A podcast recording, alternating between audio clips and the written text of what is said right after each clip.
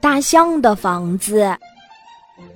茂密的大森林里有一条奔流不息的小溪，溪水清澈，两岸古木参天，风景优美。小猴、小鹿、小熊和许多动物们都在小溪边建造了漂亮的小别墅，他们的家中十分美观。屋外还种了许多花卉，小猴他们都为自己有一个漂亮、舒适的温馨家园而感到自豪。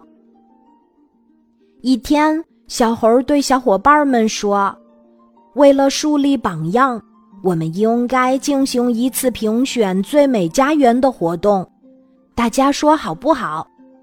小猴的提议得到了大家的一致赞成。他们精心制作了一块最美家园的匾，开始挨家挨户进行严格的检查、打分评比。小猴、小鹿、小熊和别的动物们一起来到小溪下游大象居住的地方时，一下子惊呆了。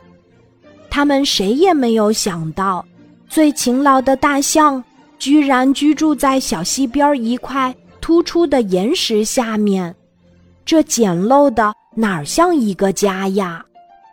小猴对大象说：“你的居住条件实在太差了，以你的能力，完全可以建造一个宽敞舒适的美丽家园。”大象用长鼻子擦了一把汗说：“谁不想有一个温馨的家，住得舒适些？”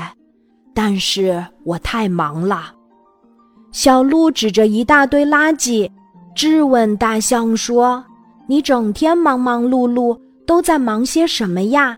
这里还有这么多的垃圾，你看看像什么样子？”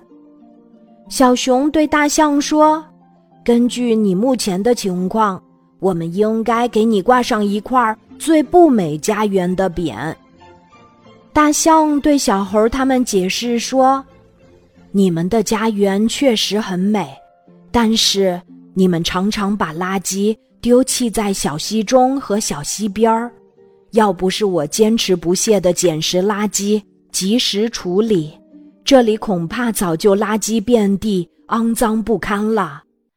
我们要保护好大环境，共同创建美丽的大家园呀！”听了大象的话，小猴、小鹿、小熊和别的动物们都很惭愧。